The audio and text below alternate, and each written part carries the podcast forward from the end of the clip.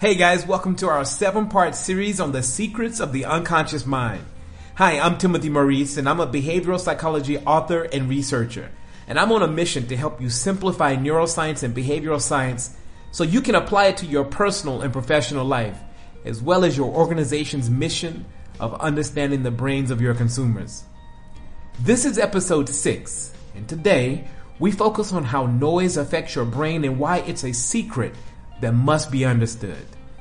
Very few are aware of how time of day, mood, after your team loses or wins, the day after, whether you've eaten or not, just how influential these are on how you behave. Well, I'm here to tell you. Please rate or comment on the show once you've finished. It'll mean a lot to me. Enjoy. Please indulge me for a moment. If you can, stop what you're doing and take a journey with me, a journey inside your body. Right now, you have a vast universe of chemicals, hormones, blood, urine, nerves, saliva, brain cells, and so much more are pumping and flowing inside of you. Your entire body is alive with activity.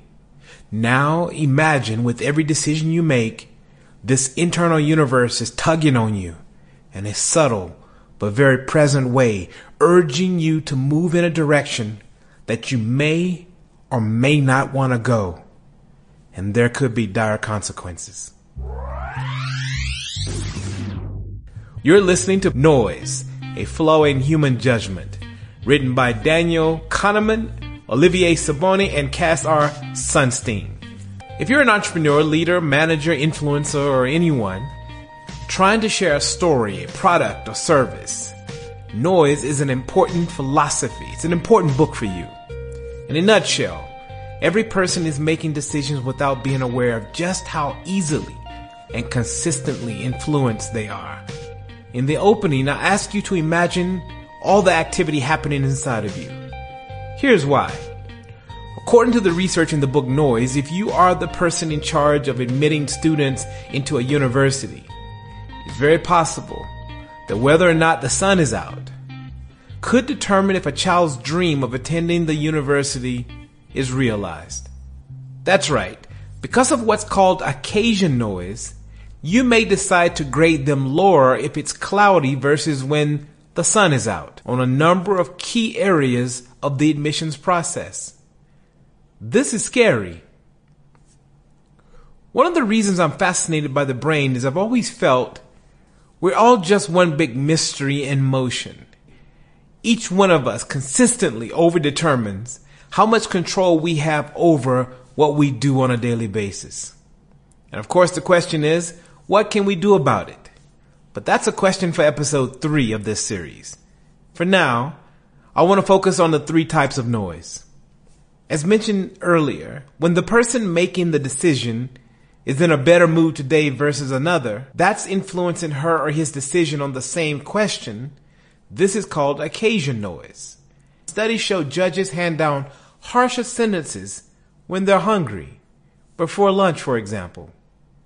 Then there's level noise, or when you have a group of people rating the same test, but because of their personality type or their experience, maybe they're more generous or tougher. This is level noise. And finally, there is system noise. System noise is when an industry and a structure regularly produce inaccurate results on the same problem, such as in the insurance industry, where payouts vary for the same type of claims. Now, I'll put a link in the show notes where you can go much deeper, but I don't want to make this episode that technical. That's not the goal. The goal is to prompt you to think about all the various levels of noise that's influencing you on a daily basis. You can measure noise in your industry or in your organization by asking the same question to the same people and then measure the variability in their judgments. A key point to remember is we are prone to ignore noise because noise doesn't fit an elegant story. I've found, for example, that I am paid differently for the same talk or the same consulting depending on the time of year, the size of the organization, and how they see my education. All of this reflects different forms of noise. One organization can see my education is more valuable. Another organization can see it is less valuable.